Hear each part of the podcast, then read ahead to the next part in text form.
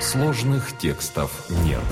На сайт Bible.ua поступил вопрос на основании книги чисел 31 главы 7 и 8 текста.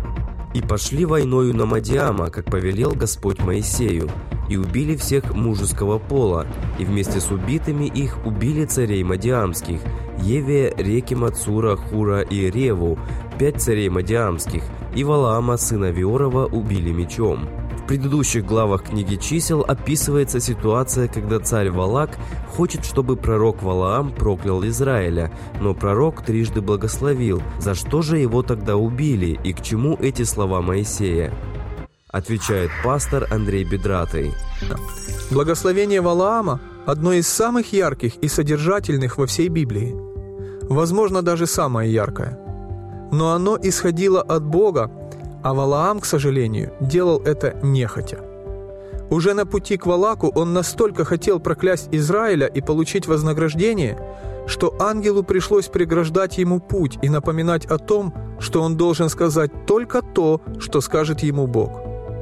Жажда наживы настолько затмила ему глаза, что он оказался менее сообразительным, чем даже его ослица – об этом говорит апостол Петр в своем послании, где он сравнивает своих развратившихся современников с Валаамом. «Оставив прямой путь, они заблудились, идя по следам Валаама, сына Васорова, который возлюбил мзду неправедную».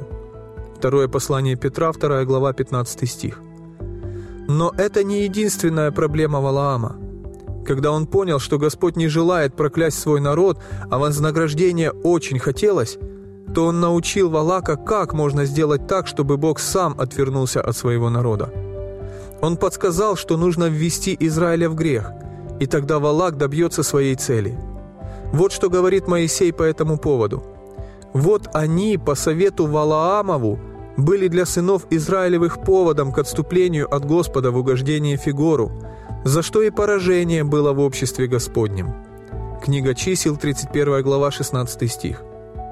Книга Откровения говорит, что и в последнее время будут люди, желающие разделить Бога с Его народом при помощи греха. «Но имею немного против тебя, потому что есть у тебя там держащиеся учения Валаама, который научил Валака ввести в соблазн сынов Израилевых, чтобы они ели идоложертвенно и любодействовали». Книга Откровения, 2 глава, 14 стих. И реакция Бога на такое всегда будет неизменной. «Покайся, а если не так, то скоро приду к тебе и сражусь с ними мечом уст моих». Откровение 2 глава 16 стих. Бог, как и любой любящий отец, не будет терпеть никого, кто ставит преграду между ним и его детьми, потому что любит. Кто примет одно такое дитя во имя мое, тот меня принимает, а кто соблазнит одного из малых сих, верующих в меня, тому лучше было бы, если бы повесили ему мельничный жернов на шею – и потопили его во глубине морской». Евангелие от Матфея, 18 глава, 5 и 6 стихи.